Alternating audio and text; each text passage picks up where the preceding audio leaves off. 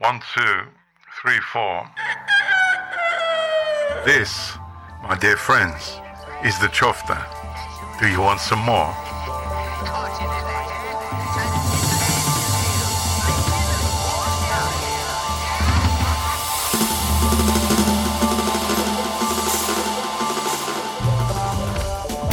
Chiofta, a weekly podcast with Haji Mike. Culture, music, politics, football, life.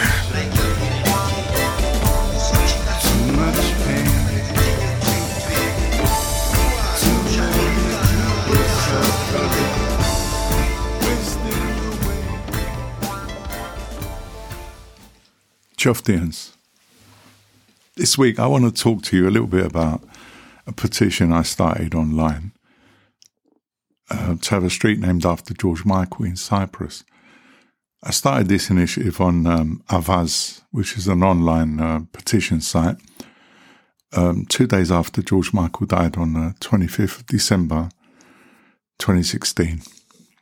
Um, around the same time, a petition started in London to have a statue uh, placed outside his house. It was really difficult to do this petition, although we got something close to about 3,000 signatures and the, and the other petition got close to about 5,000. But the difficulty I had with it in Cyprus was the, um, it came from a lot of directions, really. I think, first of all, it comes from a conservative backlash because there's a lot of stuck up people in Cyprus who didn't like George Michael for a lot of reasons and have have this kind of um, how can I say snobbery or attitude towards him that he wasn't Cypriot anyway, or he had he had nothing to do with Cyprus. The worst case scenario being, you know, people say, what did he do for the Cyprus problem? Was George Michael a, a politician or is he a singer? I don't know what people expect from, you know, people that are in the public eye. They, they're, they're not the ones that are going to solve the Cyprus problem. We know how that can be solved. So why do we sort of stigmatize people in that way? And as for he didn't have any link with Cyprus, that's a load of BS because he contributed in a very big way to the UK Thalassemia Society. I remember on one occasion, um, at a dinner and dance that I sang at, uh, along with Peter Lewis, who was DJing there, and, and my late sister-in-law, Irini, who was singing there.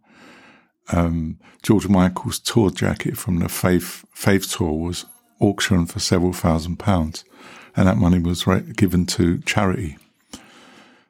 There's also a picture of George Michael in uh, Haringey Municipal Town Hall with a bunch of very young people from the I, I would imagine late 80s, early 90s, where he's, he's holding a really big check that he donated um, for those kids that had thalassemia.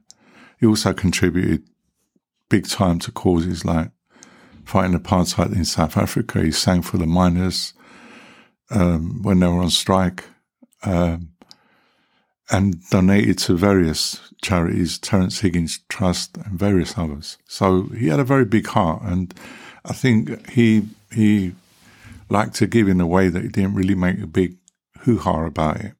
But seeing as we're the kind of people that love making a hoo ha about everything and we like broadcasting it everywhere, I guess that doesn't make him Cypriot. Um, and the other part of the backlash is is this sort of um, uh, intolerance on issues of homosexuality and sexuality in general which people won't really sort of say openly now.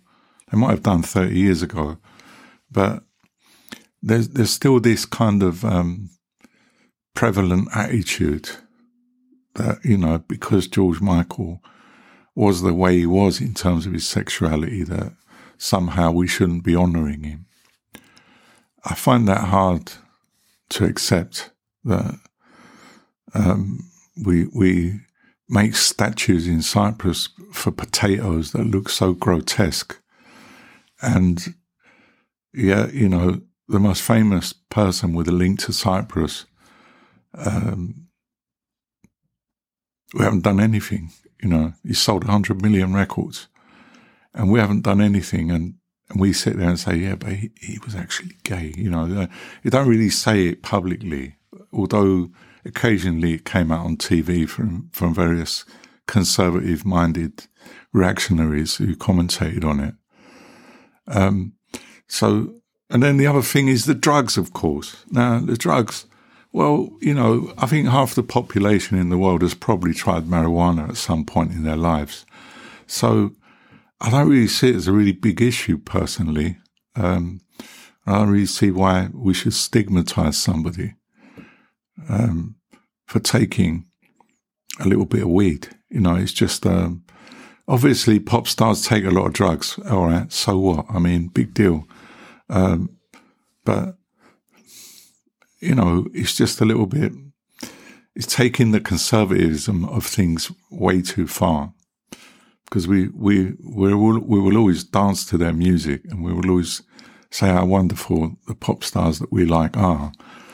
But if we're going to judge them like that, you know, I, I don't, I don't think it's a worthy way of, of having a judgment, passing a judgment on someone. In addition to that, there, there was this backlash that again, quite conservative, but coming from um, largely, often, sometimes left wing people, right? Who judged George Michael because of the music he makes was too pop and it wasn't what they call music, I guess. I don't know, you know. If you wanna if you wanna get stuck in this endechnon um, uh, vacuum, because that's all it is, I don't think we're we're actually showing the respect that's due because music is music. It doesn't matter who's making it. It doesn't matter what you label it as. So to actually judge someone for selling too many records sounds a bit envious to me. The other thing that bugs me, right, is fame. Anybody who becomes someone, you know, and, and this is the same in, in the community in England, and anybody becomes someone in Cyprus and, and communities around the world, suddenly we're all related to them or we all knew them or we all, you know, we, we was friends with a friend who knew them or something. We've got a link. I've got to tell you straight up, I, I never met George Michael. Um, I remotely know people that know him, know people that met him, of course, but I don't really think that's um, a big, big sort of thing. But because we all sort of like, like to say that we're related to George Michael, and I think a lot of people have done this lately, and they expected some after he died. They even expected some kind of mirasin, you know, a, you know, part of his will or some ridiculous thing, and and I find that equally insulting that people had nothing to do with him will suddenly um, turn around and, and uh, claim claim to to have known him or claim to uh, have a share in his estate or whatever they, you know, whatever they believe, but they're not supporting a very simple cause like having a street named after him in Cyprus.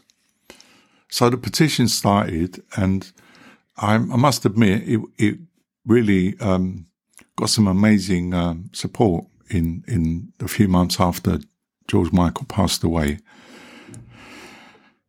as as I just said, there was a lot of reaction and a lot of things I didn't expect to hear from people who were so-called educated. But um, I don't know. I, I, also feel at a certain point that we're banging our heads against a brick wall here because, despite the fact that uh, nearly three thousand one hundred people have signed the petition um, since I sort of reactivated it um, a short while ago. Um, to get a name, to get a road named after someone in Cyprus, you either have to have killed a lot of people or been an ex-president. And I, I find all that very um, kind of a, a, a, dead end kind of way of seeing road naming.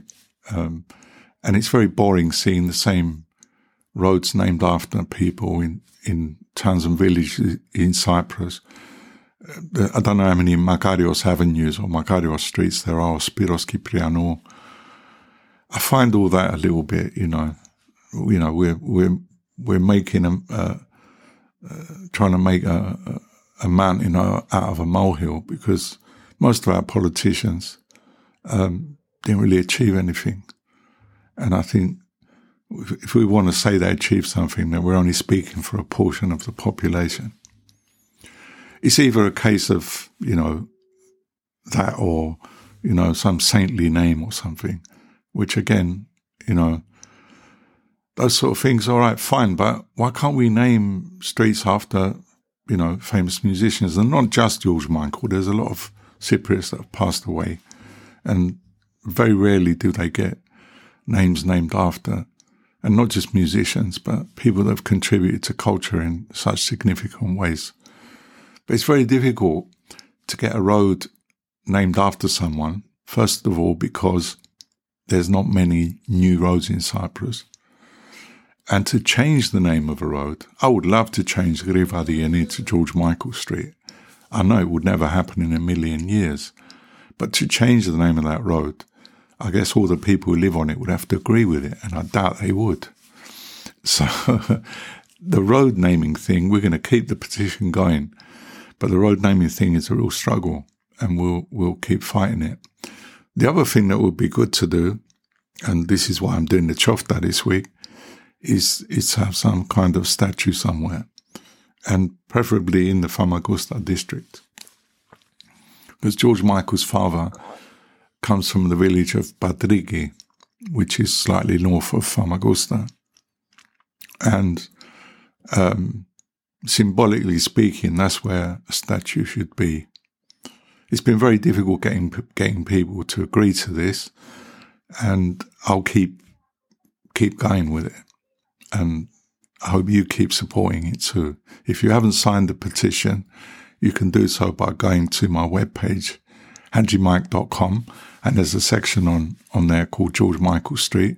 Follow the, follow the link to the petition. It's too long for me to tell you it on a podcast. I think one of the things about George Michael, and this is where we get to the chiofta, right?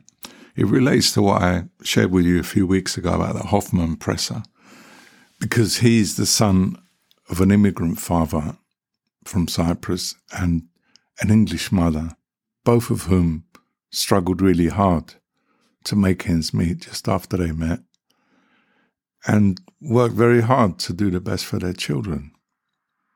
That immigrant story of his father gets forgotten a lot, especially in these days when immigrant stories are often marginalized, stigmatized, and now call them economic migrants. They now say they shouldn't be here, and this isn't just in in uh, the UK. This is a universal problem, and it's very disrespectful towards all that all that generation of immigrants that are often, you know, going back to the forties, fifties, sixties, and seventies, who who went to different countries like the UK and around the world to better their lives. And I don't really see the big deal about that somehow that's that kind of migrant story has been forgotten. And one of the most amazing songs that George Michael ever recorded tells that story, and I found it very moving when I discovered this song. I think a lot of people probably don't know this song because everyone associates George Michael with three or four other songs that have, have sold, you know, sub- substantially more millions. But I find the song Round Here such a moving, you know, um, song, you know, such a moving narrative, talking about how his parents came to, you know, get on the gravy train. And round here meaning the King- Kingsbury estate where he grew up as a young child in northwest London. So I want to play you that song today. I'm not going to sing today. I just wanted to share this song with you and to share the migrant story of George Michael. That's it.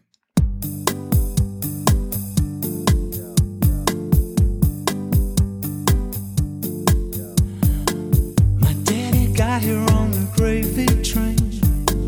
I guess my mama had a real bad start to the game. They went walking and she took his name